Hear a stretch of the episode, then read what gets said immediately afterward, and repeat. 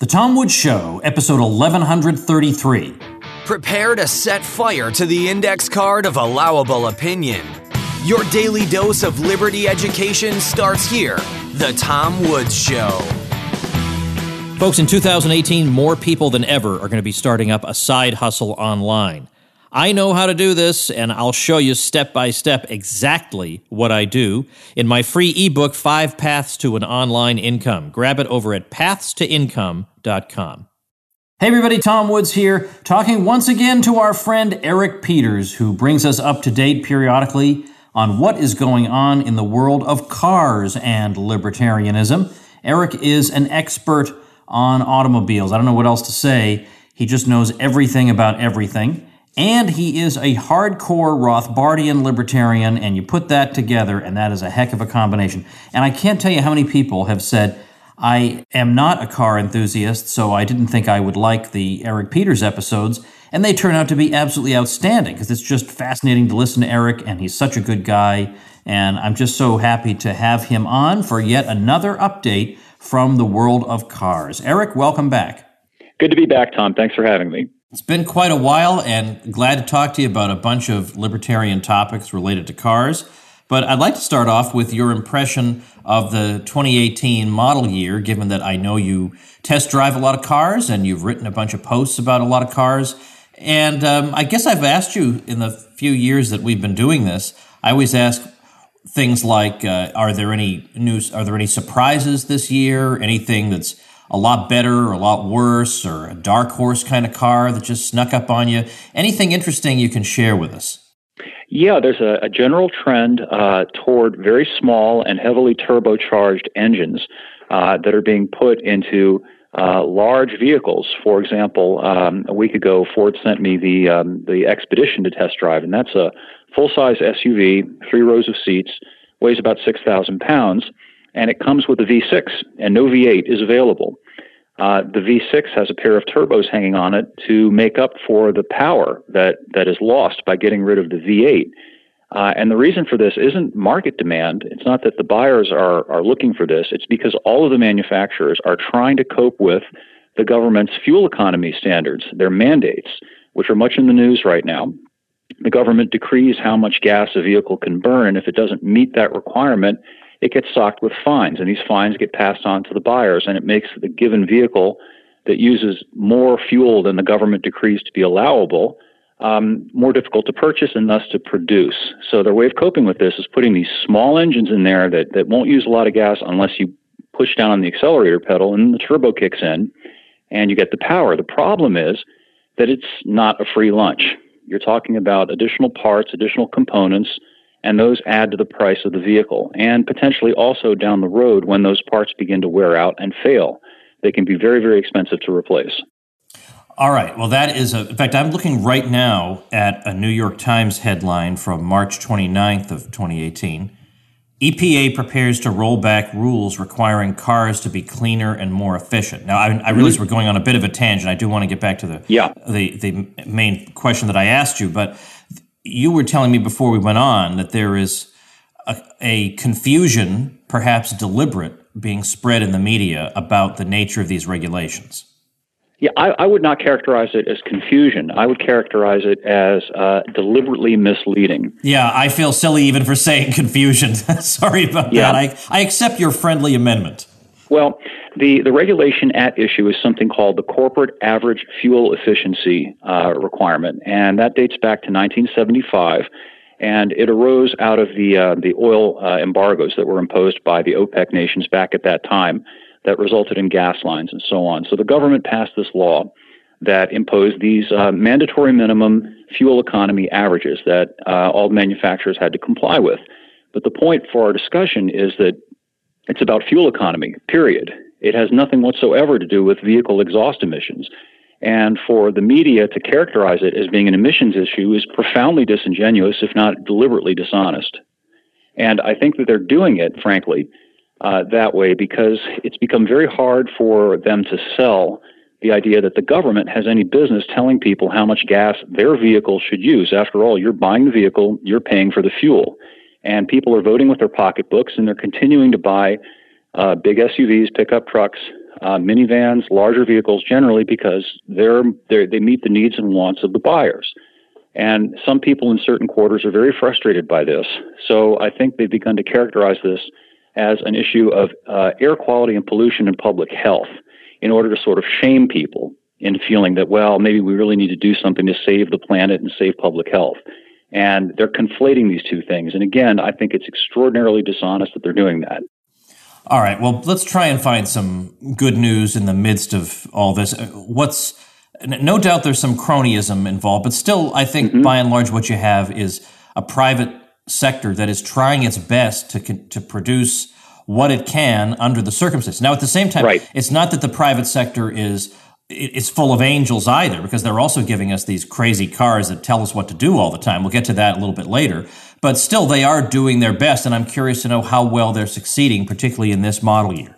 Well, they're succeeding phenomenally. and they have managed uh, to maintain and even increase the power and performance levels of vehicles. Uh, the average new car today uh, is significantly more powerful and more capable. Uh, it accelerates more quickly and so on than uh, its counterpart of even 10 years ago um, and at the same time uh, placate the government and the these mandates that continue to issue out of Washington. In the case of that Ford Expedition that we were talking about a few moments ago, uh, you still have tremendous horsepower and torque. Uh, the Expedition can pull, I think it's 9,300 pounds. So you don't lose any of the capability and the performance. They've managed to keep that up. The problem is that we're paying for this, and it's, in my opinion, not characterize it as a the hidden cost of the government. The government is doing this to us. We're paying for it. And uh, meanwhile, the government is posing as being our benefactor and giving us vehicles that save more gas, but they also cost us more. So, my question is on balance, who benefits from this?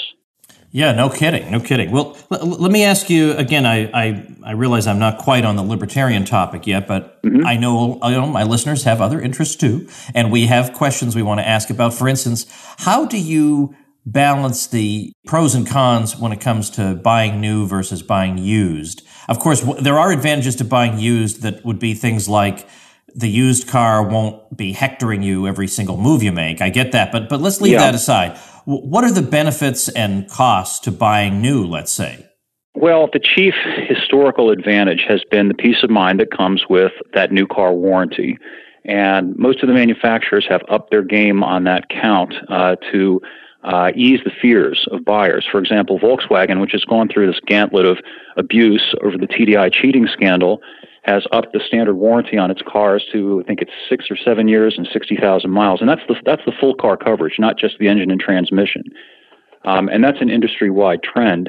So that's probably the chief advantage: is the peace of mind, not having to worry about anything breaking, or rather, if it does break, somebody else is going to pay for it. That's probably the chief advantage to buying the new vehicle. Uh, leaving aside the fact that it's new and you're the first person to drive it and all of those intangible things. Now, on the flip side of it, buying a used car, you'll generally save a lot of money um, because the depreciation rate on most new cars is astounding. Uh, typically, any car that you buy uh, two or three years from now, it's going to be worth about 30% less than what you paid for it. So, looking at that from a different point of view, if you bought that car two or three years old, you get about a 30% discount off of its original sticker price. Yeah, so there is, I know uh, an extremely wealthy person who buys only used cars mm-hmm. because he just feels like I know I have enough money to do whatever I want, but that doesn't mean I want to do stupid things with my money, and therefore I'm going to buy a used car. And that's why he's wealthy. Yeah. Now, uh, I'm not doing too badly, but at the same time, I sorry, I go for that mystique. I go for the new car mystique. They they sure. saw they saw me coming a mile away, Eric. I mean, I I just I go for it. Yeah, I mean, there's absolutely nothing wrong with that there's nothing whatsoever you know morally dubious about buying a new car. You know, it's it's it's it's a way to treat yourself, reward yourself for hard work. But as with anything, uh, not just cars, there there are pros and there are cons to it. I think right now, though, a, a new variable has been tossed into the equation, and you touched on it um, briefly a moment ago when we were just starting that discussion. And it has to do with uh, the stuff that they're putting into new cars. And it's not just uh, the nanny stuff, the pestering, the buttons, and the buzzers and the lights. Uh, it's also this extremely elaborate technology that they're putting into vehicles, again, because of the need uh, to comply with the federal mandates. Um, both Ford and GM, just to cite two examples, uh, are putting 10 speed automatic transmissions in many of their vehicles. They jointly developed this transmission, and they're doing that because of the leverage advantage of that 10 speed that gives you an incremental improvement in overall fuel economy. But that is a very expensive transmission. And if it should fail on you post warranty, uh, you could potentially be looking at a bill of four or five thousand dollars for a transmission, and that can be a game ender for a vehicle, particularly if it happens when the thing is 10, 11 years old and it's only worth $8,000 at that point. Yeah, yeah, no kidding. Um, you know, I was going to say about a year and a half ago, I did a give. I actually gave away a car. I gave away a car to some whoever was my most successful affiliate for my Liberty Classroom uh, program, and so it made people compete like crazy selling that thing, which was just what I wanted to happen. Mm-hmm. And then I gave away cash prizes for second through 10th place. And I partly did it because I thought, I can. I'm doing it because I can. And there's a certain mystique about a guy who can give away a car. I, I mean, I just couldn't sure. resist it. So I did it. So I sure. thought, I'm not going to give away, I could give away a Nissan Sentra, which was not, what is it? No, not Sentra. What's the, What's the low? Is it the Sentra that's the lowest? The Versa? End? No, the Versa. The Versa. sorry, that's what I meant. Yeah. yeah. of course, of course, not the Sentra. Yeah, I meant the Versa. I could have given away the Versa, but I thought I think I want to go just one level up so that I'm not obviously giving away the worst car there is. I mean, you know what I mean when I say worst. So sure, I, so, yeah, sure. So I did the, the Kia Soul. Right, right, exactly. So I did the Kia Soul. Could have done the Kia Rio at that time, but mm-hmm. I did the Kia Soul. And anyway, so anyway, it was fun but it made me suddenly interested in lower end cars because I was mm-hmm. searching around for them. And that made mm-hmm. me wonder, given that a low end car today has amenities that no one could have dreamed of in a high end car 20 years ago, how do you evaluate mm-hmm. th- this decision? Do I buy a brand new Nissan Versa or a two year old Toyota, whatever would be somewhat in the same kind of ballpark, but a little bit better, but used?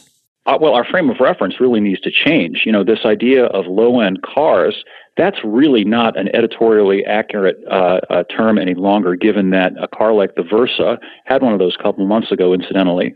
Uh, comes with a touchscreen, it comes with air conditioning, it comes with power windows and locks. Uh, it comes with all of the amenities that used to characterize a at least a, a nicely equipped car, if not a luxury car. So, in terms of amenities, uh, there really is no such thing uh, as the cars you and I grew up with. When you know you talked about a low end car, you talked about something like a, a Chevy Chevette that had floor mats and maybe an AM radio and a speedometer and a fuel gauge, and that that was pretty much all you got. Remember those cars? Oh yeah. That does not exist anymore. So you're not suffering, you're not uh, enduring anything by buying an inexpensive car. The chief differentiator uh, today is power and performance. Uh, typically, as you move up the food chain, you get more engine uh, and more power. And you also have access to some other gadgets as well. But that's the chief differentiator. That, and of course, the status. You know, a lot of people are, are just paying extra money because they like the prestige that goes with the, the more expensive and higher brand car. I don't know anybody like that, Eric. I have no idea what you're talking about. Okay. anyway, well, I still haven't though managed to get you to name me some specific ones. So now you have to. You got to na- give me a give me a few uh, at, at different price points that you think are worth consideration. Well, uh, one of my personal favorites is the Toyota Corolla, and nominally that car is in the compact class and the entry level class. But if you look at the stats of the car, you'll find that it actually has more backseat room and a bigger trunk than many mid-sized uh, luxury cars that cost two and three times as much. Uh, it's a wonderfully roomy and comfortable car. It also is a very well-equipped car, very nicely equipped car. You can get it with a, a nice big touchscreen if you like the gadgets, with all the latest apps, all the latest technology, climate control, leather, everything else. Uh, and even if you essentially prostrate yourself before the salesman and say, uh, I'll just pay whatever you tell me to, it's hard to pay more than $20,000 for that thing. That's one of my personal picks of the litter. Um, another car that I like, and which unfortunately I gather uh, General Motors is about to cancel, uh, is the full size Chevy Impala, um, which is essentially a less pricey version of the Cadillac XTS. And it's a nice, big uh, American car, kind of like they used to make them, except it's not rear wheel drive and it doesn't have a V8 engine. But uh, it's wonderfully posh. Uh, it's an impressive looking car. It's a quiet, smooth car. And uh, in today's market, it's a relatively inexpensive car. I think you can you start around $28,000. I'm just pulling that off the top of my head, but I think that's about right. And that gives you a car that's very comparable uh, in terms of its size, its presence, its comfort to something like a BMW 5 Series or a Mercedes E Class. Wow, that, these are interesting. I wouldn't have thought of either one. I think I rode around in a Toyota Corolla when I was five, six, seven years old. That mm-hmm. that thing has staying power. Yeah, well, exactly. It's one of the it's one of the perennial bestsellers uh, in Toyota's entire inventory, and uh, this is interesting, and, and I think the listeners will probably agree with me. Uh, if you pay attention when you're out driving around, you will still see Toyota Corollas from the 90s uh, regularly uh, being driven daily. Um, and that's quite something. Uh, if you look at you know most other cars from that period, especially the entry level cars from that period, you almost never see them anymore. They're they're long since rusted away or retired. More with Eric Peters after a very brief word from our sponsor. Folks, if you're looking to add Bitcoin to your retirement account, then check out BitTrust IRA. BitTrust IRA helps you seamlessly and securely add cryptocurrency to your portfolio. Their team handles the entire process to make it easy. Plus, download your free copy of their cryptocurrency IRA investor's guide at bittrustira.com slash woods. That's B-I-T-T-R-U-S-T I-R-A dot com slash woods. Or give them a call right now to learn more at 855-642-8800. That's 855-642-8800. All right, let's talk uh, libertarian stuff here. Mm-hmm. I, was it Delaware where they're running a test on something called the mobile driver's license? Oh, yeah. Yeah. Uh, essentially, what they want to do uh, is is electronicize the driver's license and turn it into an app that's on your cell phone. And this would enable a cop, for example, to simply uh, obtain your your uh, information without even having to pull you over. It would be something that could be accessed remotely uh, by the cop from uh, his vehicle, as a for instance. Um, and it would also incorporate all of the data that's being included into this, you know, the real ID and the biometric stuff, the uh, um, the data about your your you know your not not just your driving record, but literally everything. They put barcodes on a lot of the, the current driver's license, and in some states you're required to give them um, a fingerprint or even an iris scan, and all of that data too is incorporated into these uh, into these smart cell phone uh, mobile IDs. So What's the problem with this? If you're not doing anything wrong, Eric Peters, why yeah. would you be afraid of being monitored? well, that's just it. That's just exactly it. You know, I've I read once, and I can't recall uh, who is the author of this quip, but I, I find myself in agreement with it, and it is that one of the hallmarks of a civilized society is privacy. Um, and that if your privacy can be violated at will by the government, then you no longer live in a civilized society. And that's a sentiment that I, I very, very uh, profoundly agree with. Before we move on to looking at something that's in the private sector itself that's kind of annoying, let's talk about this a bit further because it, mm-hmm. as with things like Facebook and Twitter, it's not just state actors that have access to data about your behavior and your whereabouts and things like this. It's also the, you know, so-called private sector in this case. And I wonder if there's a similar thing going on with the cars. Sure, of course there is. Uh, from a purely technological point of view, uh, it's exactly like the thing with Facebook. Uh, if the government can access at whim this data uh, remotely through technical means, um, then certainly uh, private actors who have the desire to do it and um, obtain the means to do it can do the same.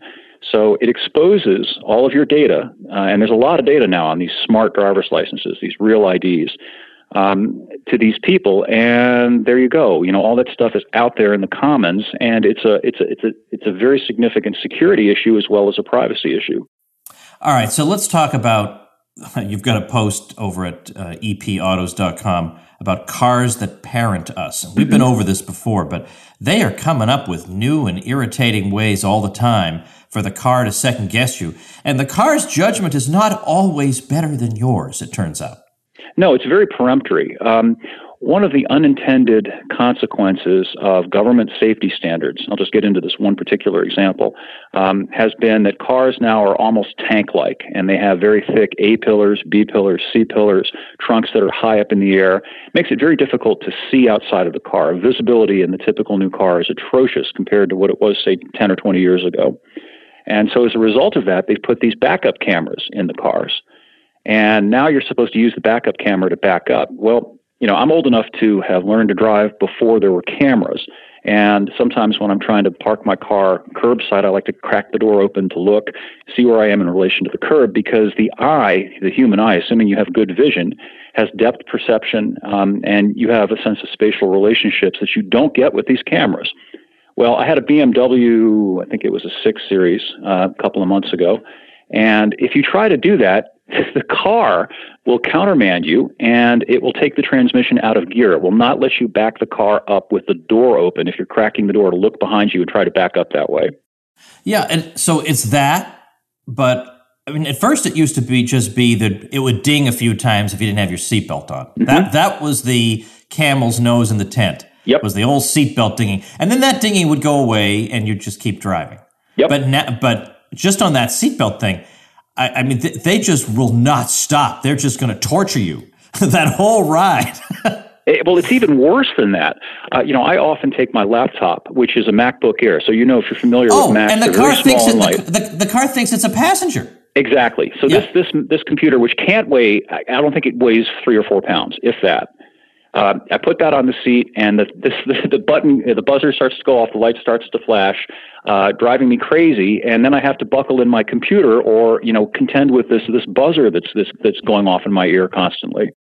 So that's definitely a biggie. That's the one that we've most been tortured by. But there are a whole bunch of things now about mm-hmm. you know lane changes and going in reverse and things of this nature. And I don't know. I mean, maybe these things make you safer. I don't. I don't know. I, that's not really the I main question to me.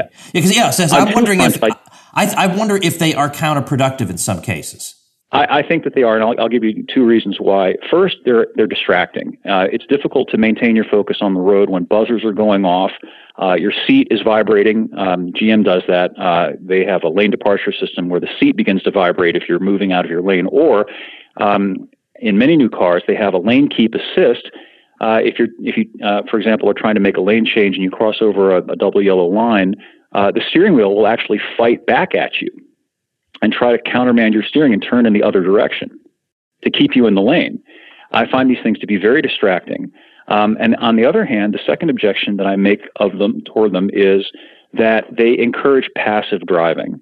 Um, all of these technologies, uh, ostensibly marketed as safety features, uh, encourage the driver to think about other things, to fiddle with the radio, to touch the screen, uh, to text, to call, um, instead of being focused on the task at hand, which is to drive the car. Yeah, no kidding. No kidding. You've got a post that I think we absolutely have to talk about. It's called The Jeep We Can Buy But Can't Drive. Mm-hmm. Partly because it's interesting in and of itself that this particular vehicle exists. You're allowed to buy it, but you're not allowed to drive it and mm-hmm. find out why. But also because this is, in a way, it helps us get a rough estimate, as you say in the article, of what the cost is of the regulatory apparatus. Because the cost mm-hmm. would be the ability to buy a much less expensive vehicle like this. And now we know exactly how much less expensive it would be. So mm-hmm. I'd like to hear about that. Well, there are a number of vehicles that are available in other countries that are illegal uh, to sell in this country for chiefly two reasons. They don't meet either federal emission standards or they don't meet DOT safety standards. So if you bring them into the country, uh, they actually, they, there was a case about a year ago where some Land Rovers were brought in that weren't um, certified to be in the United States. And they actually sent armed SWAT teams to these people's homes to confiscate the vehicles. Um, so there's that. Uh, then you have vehicles like this. It's, it's called the Mahindra Roxor, and essentially it's a, a reproduction of a 70s era Jeep CJ. Um, Mahindra is an Indian company, and they licensed the old Willys Jeep for many years, and so they've decided to reproduce this. But the way they get around uh, the EPA and the DOT is to market this as an off-road only vehicle. So you can buy it; it's legal to buy it, but you can't register it and put license plates on it and drive it on public roads. So essentially, it's for people who live out in the country and, and have pasture land and fields and so on to drive out in the fields. So, give me some numbers associated with this vehicle. Okay, they are selling this for about $15,000. Now, to put it into context, the least expensive uh, EPA DOT uh, uh, certified analog that you can buy and drive on public roads is the current Jeep Wrangler and its base price is a bit over $27,000. So the disparity is about $12,000 between the two. So $12,000 then mm-hmm. represents what? Let's just be blunt about it. What does that represent? Well, it represents two things. It represent, represents the cost uh, of complying with the EPA and the DOT. And in my article, I, I separate out those two. I think I'm a libertarian, um, so you know where I stand on a lot of these issues. I, I, I think that you can make a legitimate argument that uh, you know that you don't have a right to spew pollution out in the commons. I, I accept that there has to be some some way to moderate the emissions. You can make a legitimate case for that, in my opinion. But the safety stuff is another matter. I don't think it's the government's business. Frankly, it's nobody else's business whether my car or your car has airbags, as a for instance. If you would like to have airbags in your car, you certainly should be free to buy them, but I don't think that they should be forced on people. That's where the big cost comes in. The reason you don't see vehicles like this on the public roads anymore, and this is a very simple vehicle, has no airbags. Uh, the doors can be physically removed, the window can be dropped. It would never pass any of the current government crash test standards. And because of that, it's inexpensive. It's extraordinarily expensive to build a car uh, to meet the DOT safety standards. Um, almost every new car has a minimum of at least six airbags, and some, believe it or not, have as many as 12 to 15 airbags. 12 to 15 airbags? Yep. Yep. the smart car has that many. Remember the little smart car? Yeah, yeah, yeah. Is, is, does that not exist anymore? Uh, they're still making it. I'm not sure whether they're going to continue to make it next year, but because it's so small, the only way it can be made safe uh, is to put that many airbags in the thing. Oh gosh. Yeah. Yeah. So if you took that out of the equation, if you took that out of the equation, you know those are expensive, and it's not just the airbags. They, these things are physically built into the structure of the vehicle. It's not as though they're grafted on. They have to design the whole car around this, including the dashboard, the steering wheel, the doors, the A pillars, and all of that stuff very, very expensive. Um, and of course, the back end of the car and the front end of the car have to be able to take a certain hit and crumple a certain way and all of this. So it's very, very expensive for them to, to do all of that. And incidentally, it also makes the vehicle that much more heavy, which means it uses more gas, ironically. So you've got conflicting fatwas, as I call them. You know, the, the safety fatwas end up conflicting with the mileage fatwas. So we have heavy cars that wind up using more gas and cost us a fortune too. Yeah, no kidding. No kidding. Well, I, I want to make sure everybody remembers that uh, there is nobody like Eric Peters out there that I know of who's dedicated to cars, who's also a hardcore libertarian, who'll give you great car analysis, great libertarian analysis, and a lot of the time, both at the same time. Now, even though I like I like my car and I like driving as much as the next guy. I wouldn't describe myself as a car enthusiast, but I know mm-hmm. I recognize the importance of what you're doing. And that's why you are one of a handful of people I support every month. I, I send some dough your way every month because I'm glad you're doing what you're doing. You're the only person doing it. And sometimes the car world is not, let's say, overwhelmed with libertarian perspectives. So I'm glad you're out there. Basically, you, Scott Horton, antiwar.com, 10th Amendment Center, a handful of places like that that are on shoestring budgets. I feel like, you know, if I donate to, you know, some crazy cause that has a billion dollar budget. My donation doesn't do anything. But but I really am helping to keep the lights on in a lot of these cases, and I hope the folks listening to this thank, episode. And I thank you for that. Uh, it's absolutely my pleasure. I hope you guys will take the same lesson here. Not only visit Eric at epautos.com, sign up for that ebook because it's a it's a book that'll help you make the decision about uh, buying a car, but also you know s- support him. Send him a little bit of dough so that we can keep these voices alive and we can prove that we don't just we're not just blowing smoke when we say, well, in a free society, people would voluntarily donate to causes like that. Oh, yeah? Well, then let's do it. And, and a great way to start is at epautos.com. Uh, help out Eric and also learn a lot. you once you go there, you'll never want to leave. That's the only drawback. So, Eric, thanks so much for your time. Sure, and incidentally, I also am happy to give advice to people. We have a button on uh, on the page that people can click. It says it's uh, Ask Eric, and if they have a carbine question or anything related to maintenance, repair, anything like that, uh, it's free. Uh, you know, they can just click on it, and I'm happy to uh, to give any advice that I can. Wow, that's even. But now, now, come on, people. that's great. I'm not. I'm not offering that. By the way, you're on your own with with, with stuff. you got to get in my private Facebook group if you want to ask me something. That's really tremendous. So, epautos.com is the website. Um, we'll link to a few of the items that we discussed today on the show notes page, which for today is tomwoods.com slash 1133. Eric, great to talk to you. Thank you, Tom. Always enjoy it.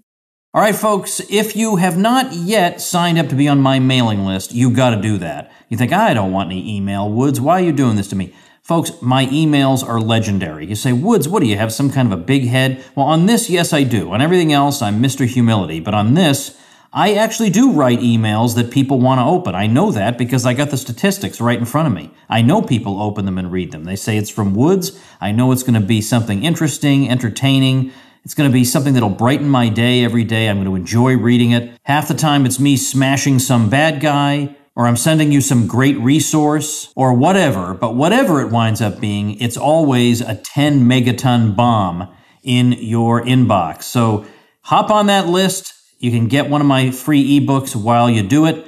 You can get my ebook about guns at wrongaboutguns.com. Uh, you can get any of my free ebooks and hop onto my Tom Woods letter list over at tomsfreebooks.com. I guess I got to put that guns one over there. I've been too lazy to do that. I'll get to that at some point. All right, everybody, thanks for listening. Become a smarter libertarian in just 30 minutes a day. Visit tomwoods.com to subscribe to the show for free, and we'll see you next time.